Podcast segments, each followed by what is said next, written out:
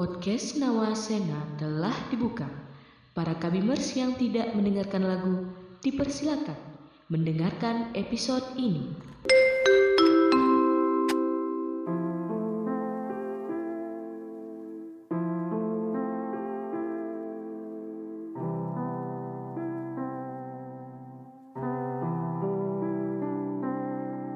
Halo Kabimers, selamat pagi, selamat siang, selamat sore, dan selamat malam. BTW, gimana nih kabarnya Kabimers semua? Mungkin teman-teman masih sibuk buat nugas atau mungkin lagi sibuk untuk mempersiapkan diri buat ikut SBMPTN. Kalau iya, aku cuma mau bilang semangat selalu buat teman-teman semua dan semoga diberi hasil yang terbaik. Oh ya, kemarin kan baru pengumuman SNMPTN ya. Jadi aku mau ngucapin juga nih selamat datang buat adik-adik yang udah keterima di Universitas Impian, khususnya di Universitas Pajajaran. Tak kenal maka tak sayang, jadi alangkah baiknya kita kenalan terlebih dahulu. Ada nggak sih dari teman-teman semua yang udah kenal sama aku? Kayaknya belum sih ya. Jadi kenalin, aku Rena sebagai podcaster Carita Kabim pada sesi obsesi kali ini. Jadi sesi obsesi itu apa sih? Sesi obsesi itu kepanjangan singkatan dari obrolan seputar bidik misi. Jadi sesi ini adalah sesi perdana dari obsesi. Oke, mungkin teman-teman juga udah dengerin nih episode pertama dari sesi obras. Kalau kemarin kan di sesi obras kita ngobrolin soal Nawasena dan juga Kabim. Tapi kali ini kita akan ngobrolin soal kita dan khususnya sih di tahun 2022 ini. Supaya nantinya bisa menjawab kegundahan hati kalian, kebimbangan kalian mengenai KIPKA khususnya yang di UNPAD. Dan pada kesempatan kita pada siang hari ini, aku nggak sendiri loh teman-teman. Ada Kak Hunafa dan juga Kak Hanum. Boleh nih kepada Kak Hunafa dan Kak Hanum, saya hai dulu ke Kak Bimer semua. Boleh dimulai dari Teh Hunafa dulu kali ya. Oke, halo semuanya. Halo, gimana nih Teh kabarnya? Kabar aku baik, Alhamdulillah. Rena gimana nih kabarnya? Alhamdulillah baik teh. Uh, teteh di mana nih ngomong-ngomong? Aku di rumah sekarang. Kebetulan rumah aku di Jatinangor, jadi aku nggak akan ngekos ngekos nih. Oke, deket ya lumayan. Uh, ya. Mungkin bisa next aja ke Teh Hanum. Halo Teh Hanum. Halo Rena dan halo juga teman-teman semuanya yang sudah mendengarkan podcast ini ya. Oke, gimana kabarnya Kak Hanum? Alhamdulillah baik, uh, sehat-sehat menyambut Ramadan gitu ya. Hmm. Oke, siap sepertinya Teh Hanum dan juga Teh Hunafa nih udah siap banget nih buat uh, nyampein informasi seputar kita buat kabimer semua. Nah, tanpa berlama-lama lagi, untuk mempersingkat waktu kita langsung mulai aja kali ya Teh. Untuk pertanyaan pertama aku bacakan. Uh, jadi gini nih, sebagai awalan aku mau tanya apa sih itu KIPKA? Terus KIPKA itu gratis nggak teh? Dan kalau iya gratis biaya apa aja sih yang ditanggung sama KIPKA? Boleh dari teh Kunafa dulu nih Oke, jadi KIPKA itu singkatan dari Kartu Indonesia Pintar Kuliah, di mana KIPKA ini merupakan program bantuan, bantuan pendidikan yang diberikan dari Kemendikbudristek untuk uh, mahasiswa yang keadaan ekonominya itu kurang baik gitu. Bisa dibilang um, ekonominya itu menengah ke bawah gitu. KIPKA ini gratis ya teman-teman dari mulai UKT terus biaya e, bangunan juga gratis. Tapi justru di sini kita tuh dikasih uang saku nih. Cuma ada perbedaannya dari bidik misi KIPKA dan dua, KIPKA 2021 itu untuk besaran UKT-nya bidik misi sama KIPKA angkatan 2020 adalah eh, 2.400 sama rata nih ya semuanya.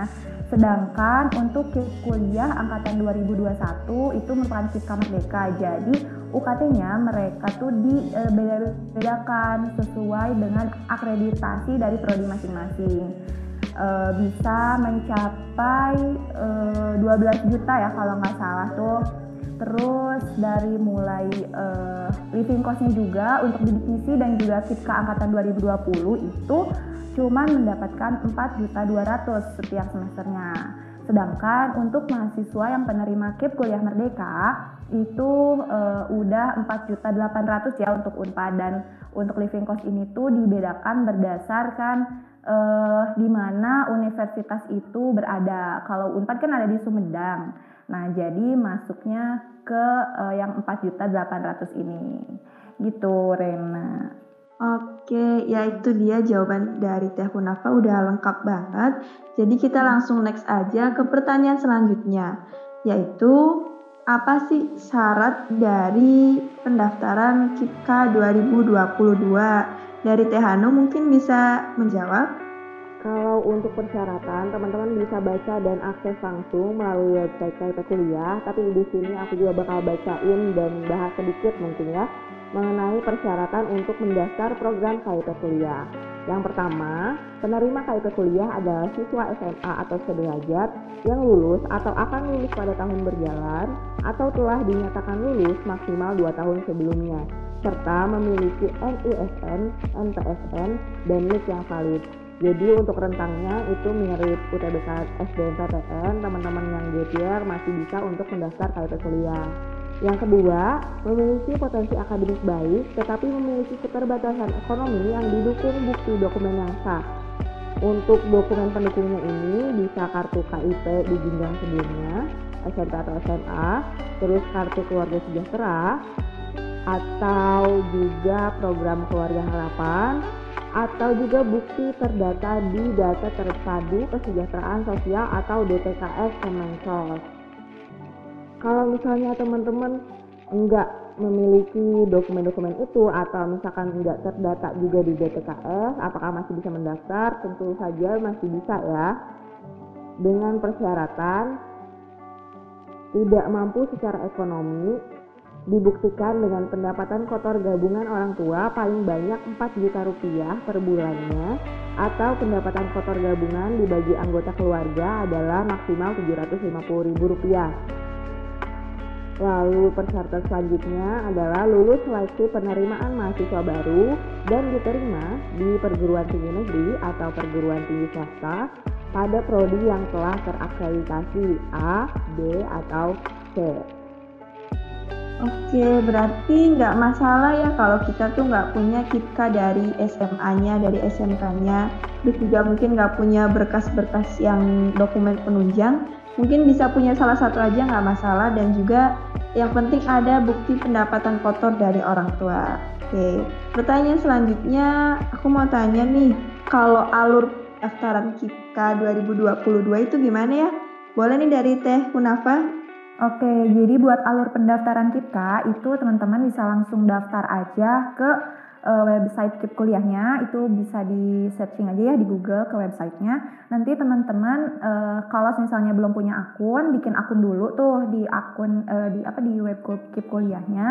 Nanti setelah uh, daftar, teman-teman bakalan dapat email dapat email dari KIP kuliahnya terkait uh, username username terkait nomor pendaftaran sama kode aksesnya gitu. Jadi nanti pas mau login ke akun KIP kuliah teman-teman, teman-teman bisa masukin nomor pendaftaran dan kode akses yang dikasih dari email KIP kuliah tersebut. Nah kalau misalnya udah bisa login, teman-teman bisa langsung melengkapi semua persyaratan yang ada di uh, laman pendaftaran KIP kuliahnya. Nah terus uh, kalau misalnya mau ikut uh, jalur seleksi melalui SBMPTN mungkin ya karena SNMPTN kan udah ada pengumuman keterima ini. Kalau misalnya mau ikut SBMPTN atau lewat jalur mandiri, jangan lupa untuk uh, mensinkronisasikan antara uh, jalur seleksi di KIP kuliah dengan akun di LTMPT-nya. Jangan sampai uh, kalian tuh pengen daftar KIPKA, tapi di akun LTMPT-nya di uh, jalur seleksi SBMPTN-nya kalian tuh enggak mendaftarkan bahwa kalian tuh penerima KIP kuliah gitu. Jangan sampai karena uh, kalau belum tersinkronisasi maka kalian tidak bisa uh, disebut sebagai penerima KIP kuliah gitu.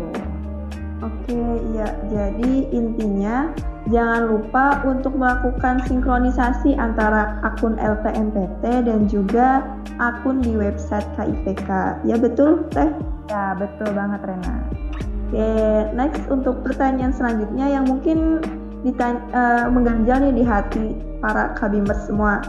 Uh, jadi KIPK ini boleh nggak sih buat kampus swasta? Terus kalau masalah prodi, misalkan nih daftar ke IPK terus pindah prodi. Jadi itu apakah harus mendaftar dua kali atau gimana ya? Boleh dari Teh Hanum? Nah, kalau untuk yang apakah bisa untuk di perguruan tinggi swasta, tentunya bisa, boleh. Um, teman-teman yang mau daftar di PTS gitu bisa lihat nih di website CP Kuliah agak di scroll down dikit itu ada list atau daftar perguruan tinggi dan program studi yang menerima pendaftaran KIP kuliah termasuk e, perguruan tinggi swasta juga ada di situ. Jadi dicari dulu aja apakah kampus yang kamu tuju dan prodi yang kamu tuju sudah bisa e, didaftarkan KIP kuliah gitu. Terus tadi pertanyaan selanjutnya boleh diulang? Oke, pertanyaan selanjutnya. Jadi kalau misalkan nih penerima KIPK itu apa boleh pindah prodi begitu teh? kalau pindah prodi gimana ya kasusnya? Uh, karena kan berarti dia beda ya sama prodi yang didaftarkan ketika input KIP kuliah. Jadi baik lagi tergantung sama ketentuan di kampusnya masing-masing apakah itu bisa atau enggak untuk diajukan KIP kuliahnya dan itu juga mungkin bakal ngaruh dari kapan dia pindahnya. Kalau misalkan dari uh, udah setahun kuliah gitu di jurusan yang pertama terus pindah itu kemungkinan sih nggak bisa ya teman-teman gitu kalau misalkan kalau mau pindah Uris gimana nih apakah si KIP kuliahnya bisa dipakai lagi atau enggak nah semenjak tahun 2021 sudah ditegaskan bahwa KIP kuliah ini berlakunya hanya sekali. Jadi misalnya eh, tahun ini udah keterima SNMPTN Unpad mendaftar KIP kuliah dan diterima gitu ya nanti KIP kuliahnya juga. Terus tahun depan ternyata mau pindah universitas, misalnya ke universitas lain gitu ya, ikut SBMPTN atau jalur mandiri universitas yang itunya. E, terus mau pakai KIPK lagi itu nggak bisa karena sudah pernah dipakai di Unpad gitu. Jadi emang sekali pakai hangus gitu. Oke, berarti sekali pakai ini Kabimers, jadi nggak usah ya kayaknya pindah-pindah univ. Uh, lanjut aja ke pertanyaan selanjutnya. Jadi, apakah penerima KIPK ini boleh dapat beasiswa lain nggak sih, Kak? Kalaupun boleh, itu ada contoh beasiswanya yang kayak gimana gitu? Dari Teh Hunafa boleh? Oke, kalau bisa atau enggak um, mendapat beasiswa lain, sebenarnya bisa ya, bisa banget. Tapi kita harus lihat juga nih, biasanya ada beasiswa yang di salah satu persyaratannya persyaratannya itu uh, tidak diperbolehkan bagi penerima yang sudah menerima beasiswa gitu. Jadi kita bisa lihat dulu kalau misalnya uh, kita mau daftar lagi beasiswa, kita lihat dulu apakah di persyaratannya penerima beasiswa lain diperbolehkan untuk daftar atau tidak. Kalau misalnya boleh, uh, kita daftar aja gitu. Siapa tahu kan rezeki gitu. Nah kalau ditanya contoh beasiswanya apa uh, biasanya tuh adalah beasiswa yang dari swasta gitu. Mungkin teman-teman nanti bisa explore sendiri ya terkait beasiswanya beasiswa apa gitu. Karena banyak banget aku juga sempet kemarin tuh uh, ikutan beasiswa juga cuman belum lolos dan salah satunya tuh aku daftar beasiswa ini top up didik misi itu tuh dari uh, fakultas aku dan yang memberikan beasiswanya itu adalah alumni dari fakultas aku gitu. Jadi di, kalau ditanya bisa atau enggak bisa dilihat dulu nih di persyaratannya yang penerima beasiswa sebelumnya bisa ikut atau enggak. Mungkin itu jawabannya. Oke, siap-siap. Berarti teman-teman bisa tetap bisa buat daftar beasiswa lain asalkan sesuai dengan syarat dan ketentuannya. Untuk pertanyaan selanjutnya, Aku mau tanya nih, uh, apakah pendaftar KIPKA berkemungkinan untuk nggak diterima di Unpad gitu? Kalaupun berkemungkinan gitu nggak diterima, apakah berasa berapa persen gitu kemungkinannya teh? Dari Teh Hanum bisa jawab silakan. Ya, jadi uh, pasti ada ya kemungkinan untuk tidak diterima. Contohnya adalah kalau di Unpad juga tahun kemarin cukup banyak yang tertolak karena kuota kita udah penuh gitu waktu itu. Dan kira-kira berapa persen nih kemungkinannya gitu ya uh, antara diterima atau ditolak? Sebenarnya itu 50-50 ya, bukan kayak um, kayak penerimaan mahasiswa baru kayak SNMPTN, SBMPTN atau SMUP yang bisa diperkirakan kecekatannya segala macam gitu ya. Ini lebih ke kayak apakah kamu layak untuk menerima atau tidak gitu. Terus uh, ya pokoknya kalau udah daftar ya misalkan memenuhi persyaratan semoga aja sih bisa tembus gitu. Oke, berarti poinnya itu ada di kamu layak atau enggaknya. Jadi teman-teman tuh uh, harus mengisi berkas sesuai dengan ketentuannya. Jadi harus berpositif thinking gitu. Uh, lanjut untuk pertanyaan selanjutnya, uh, sebagai mahasiswa KIPK kan kita kayak terikat oleh pemerintah kan. Nah, ada nggak sih teh kayak larangan yang nggak boleh dilakuin sama mahasiswa KIPK? Dari Teh Hunafa boleh menjawab? Oke, kalau larangan itu pasti ada ya. Bisa bilang itu tuh uh, kita kayak terikat janji gitu sama pemerintah gitu. Yang pertama itu uh, pasti kita tidak boleh me, apa ya melakukan penipuan, bukan penipuan apa ya palsukan gitu ya, memasukkan data.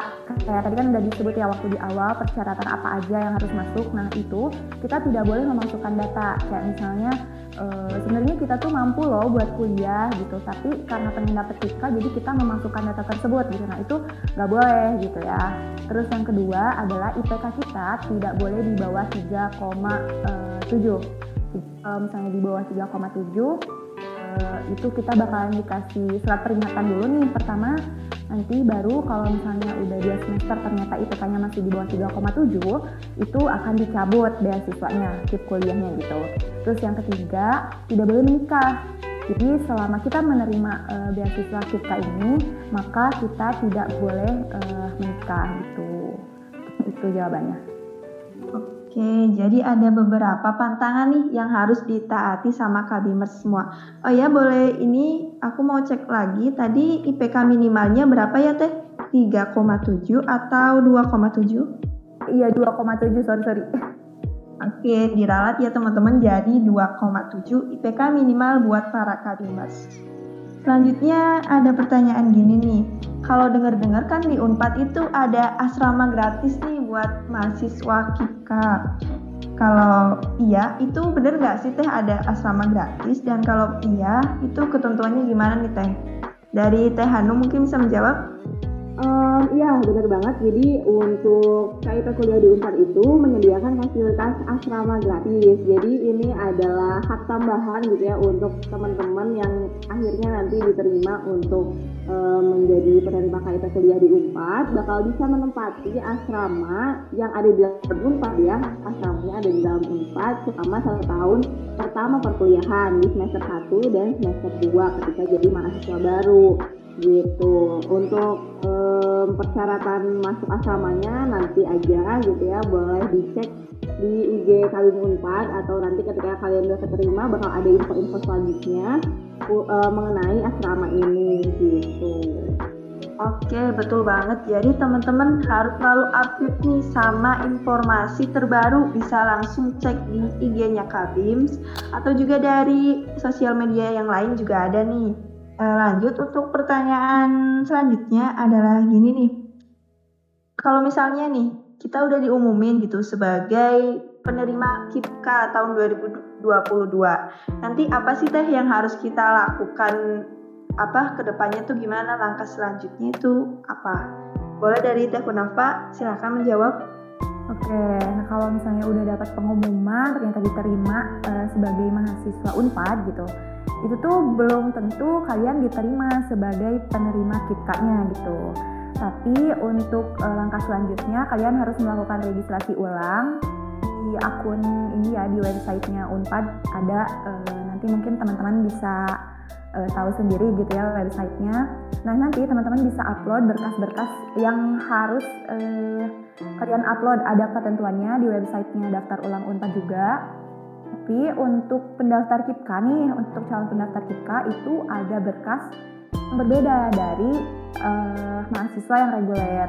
Di antaranya tuh uh, kartu Indonesia Pintar ya. Kalau misalnya nggak ada, itu tadi udah disebutin juga ya sama Teh Hanum, bisa uh, kartu Indonesia Pintarnya atau KKS, PKH, atau SKTN juga bisa gitu.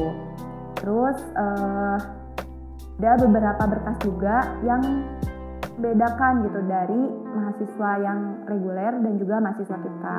Nah pastikan teman-teman tidak uh, terlewat gitu si masa pendaftarannya gitu. Jangan sampai uh, misalnya jangka waktu pendaftarannya itu empat hari ini gitu ya dan teman-teman tuh ternyata harus ngurusin berkas yang lain juga gitu kan yang Kipka banyak kan gitu berkasnya. Nah karena sibuk nih saya ngurusin berkasnya Kipka gitu jangan sampai uh, teman-teman tuh lupa gitu. Ternyata si jangka waktu pendaftaran itu cuma empat hari dan akhirnya kelewat gitu batas waktunya gitu. Itu juga uh, bisa fatal banget bisa nggak keterima ya gitu uh, Kipkanya gitu karena telat upload berkas gitu. Jadi yang paling utama adalah teman-teman upload berkas dan jangan lupa uh, buat dilihat timelinenya berapa hari gitu. Jangan sampai ada berkas yang ketinggalan untuk diupload atau ada berkas yang uh, salah gitu untuk diupload. Mungkin itu Rena untuk jawabannya. Oke teh, jadi uh, ada perbedaan nih antara mahasiswa reguler dan juga KIPKA. Jadi berkas mahasiswa KIPKA itu lebih banyak. Jadi teman-teman harus selalu apa ya mantau waktunya jangka waktunya nggak boleh telat. Oke okay, next. Uh, tadi kan kalau misalnya ini ya udah pengumuman unpad keterima aku mau tanya selanjutnya kalau misalkan udah peng pengumuman kipkanya nih tapi ternyata aku nggak keterima jadi itu apakah aku boleh mengajukan pengunduran diri begitu teh? Terus kalaupun aku lanjut, apakah aku harus membayar uang pangkal, UKT dan lain-lain atau gimana nih teh? Mungkin dari Teh Hanum bisa menjawab silahkan. Uh, jadi gini, tadi kan misalnya sudah mengikuti registrasi ulang gitu ya.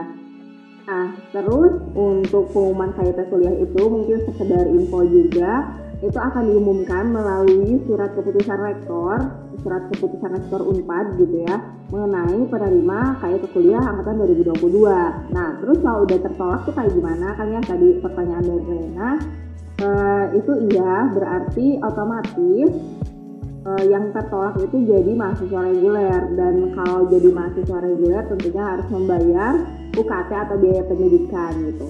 Apakah bayar uang pangkal juga? Um, kalau untuk SNMPTN dan SBMPTN itu kalau nggak salah emang nggak ada uang pangkal ya. Jadi cukup UKT-nya aja.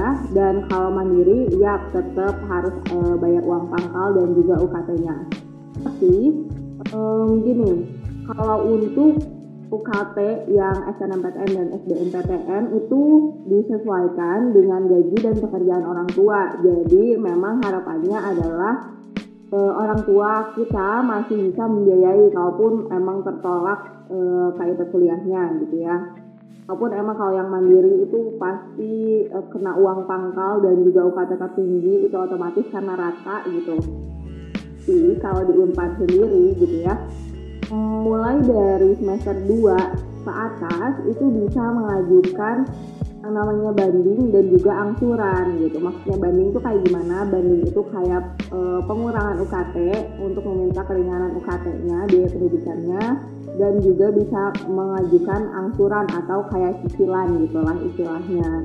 Terus kalau ngomongin sendiri hmm, gimana ya sebenarnya kita nggak bisa larang gitu kan untuk mengundurkan diri Unpad juga sebenarnya membukakan jalan aja gitu kalau mau mengundurkan diri jadi silahkan menghubungi prodi atau fakultasnya gitu. Tapi sayang banget ya sih udah keterima SNMPTN atau SBMPTN atau bahkan SMUP Unpad gitu ya tapi kemudian mengundurkan diri karena keterbatasan biaya gitu.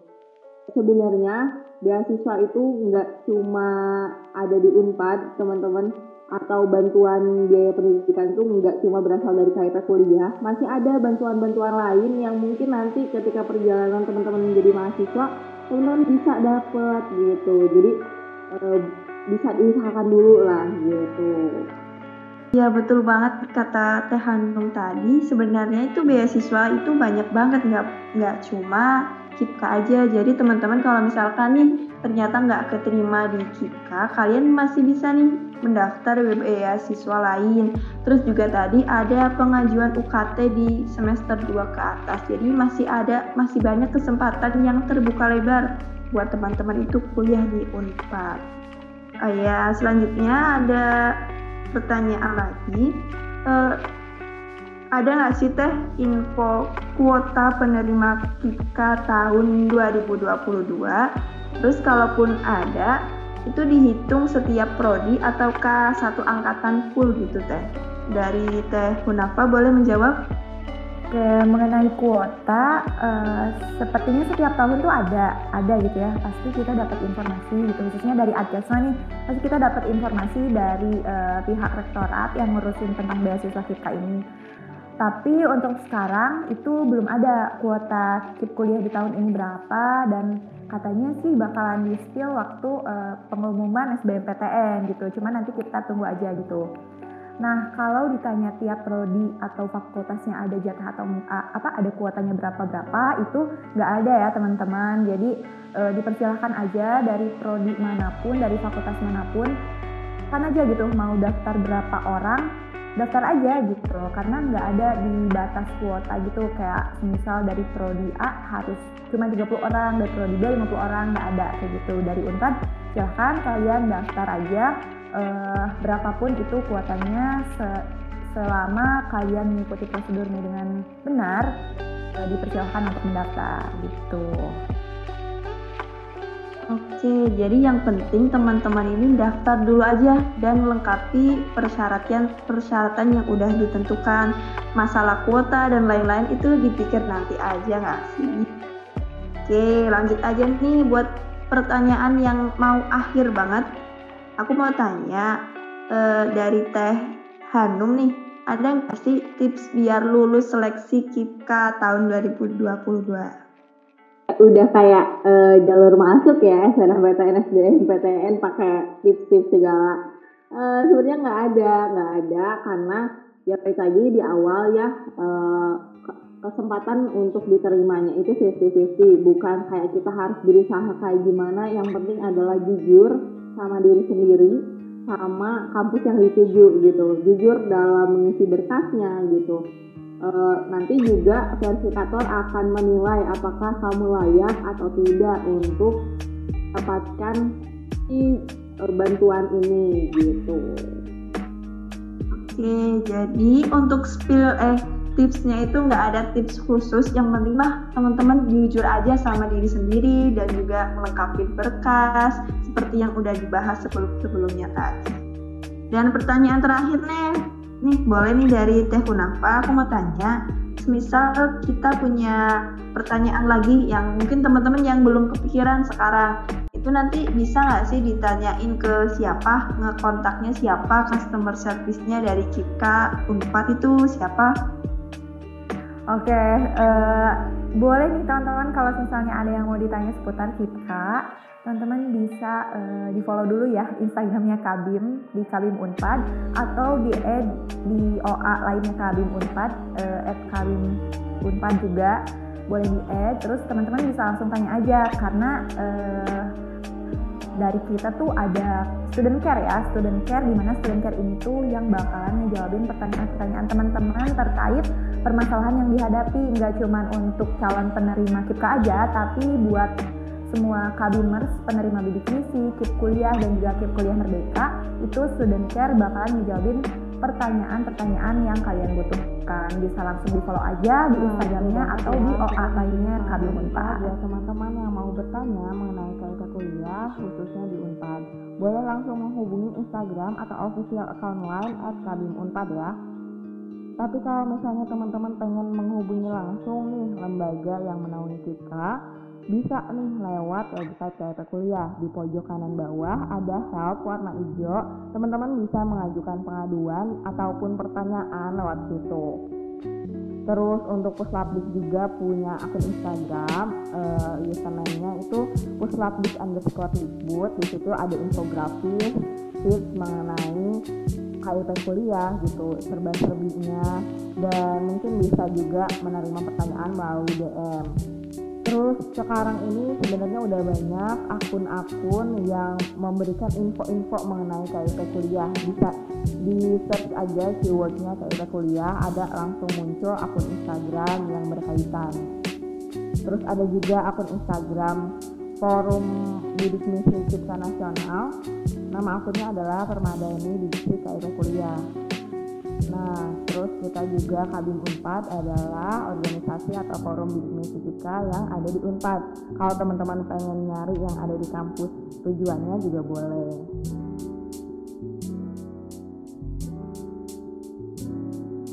Oke, ya betul banget. Jadi teman-teman tuh bisa tanya lewat websitenya resmi KIPK, terus tadi akun-akun KIPK yang bertebaran di mana-mana di Instagram ada, di Telegram ada, di grup-grup ada, atau mungkin dari dari ini kenalan teman-teman juga ada dari kakak tingkat yang udah kuliah nih yang ikut kita. Kalian bisa tanya-tanya langsung aja. Yang penting kalian nggak usah malu-malu.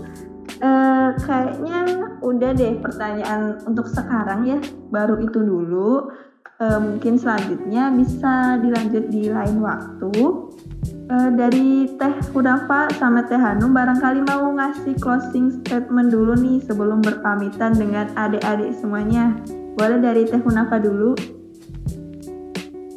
Oke, mungkin dari aku buat teman-teman yang mau mendaftar kip kuliah uh, tetap semangat gitu ya, semangat terus. Jangan lupa di follow ya tadi Instagram dan akun sosial media lainnya mengenai kip kuliah karena uh, agak ini juga ya agak bisa menyebabkan fatal gitu kalau misalnya kita ketinggalan informasi ini terkait skip kuliah gitu kan uh, sayang banget gitu kalau gara-gara waduh aku ketinggalan informasi ini tentang skip kuliah jadi aku nggak bisa daftar kan sayang banget ya karena kesempatan itu nggak datang dua kali gitu. Terus juga buat teman-teman yang mungkin uh, berada pada keluarga yang ekonominya menengah ke bawah jangan pernah putus harapan untuk nggak bisa kuliah gitu. Karena uh, sekarang tuh banyak banget ya beasiswa yang teman-teman bisa uh, ikutin gitu. Nggak cuma di kuliah aja gitu. Pokoknya semangat terus buat teman-teman semuanya. Uh, jangan sampai tinggalan informasi aja sih kalau mau daftar kip kuliah gitu. Karena ya tadi kesempatan itu nggak datang dua kali. Iya, betul banget. Aku setuju banget sama Teh Hunafa. Kalau kesempatan ini nggak datang dua kali, jadi teman-teman harus semangat dan kayak totalitas banget nggak sih buat daftar KIPKA ini. Uh, boleh terakhir dari Teh Hanum, ada closing statement. Ya, eh, baik lagi emang karena pemerintah ini udah memberikan kesempatan gitu ya buat kita.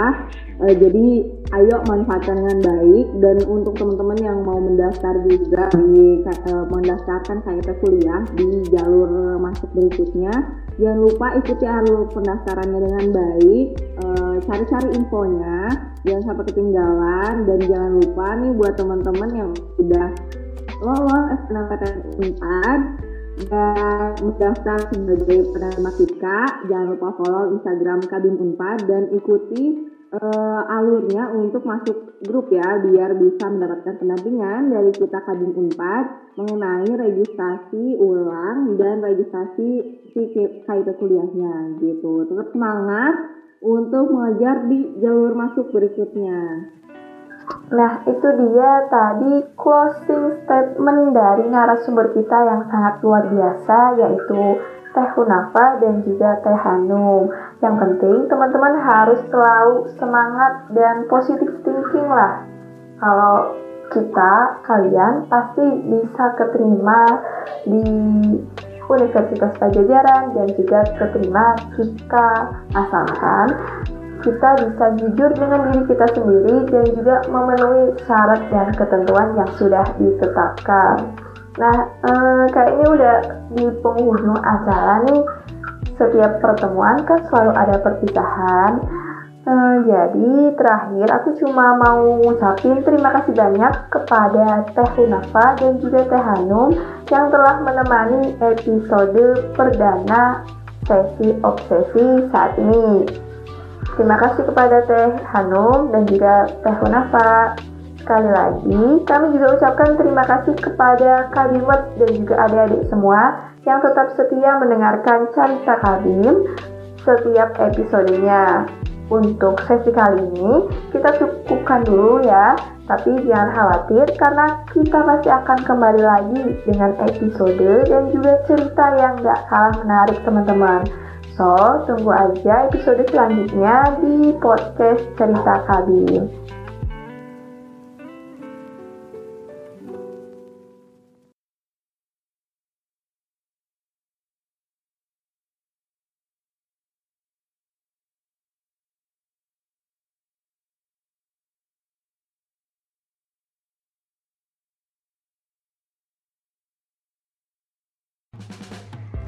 Kabimers, jangan lupa untuk follow sosial media Kabim Unpad untuk Instagram dan juga lain di @kabimunpad, kemudian Twitter di @unpadkabim. Terus ikuti juga Kabim Unpad di Facebook, TikTok, dan jangan lupa buat subscribe channel YouTube Kabim Unpad. Kabinet Nawasena, tumbuhkan tawa, torehkan makna.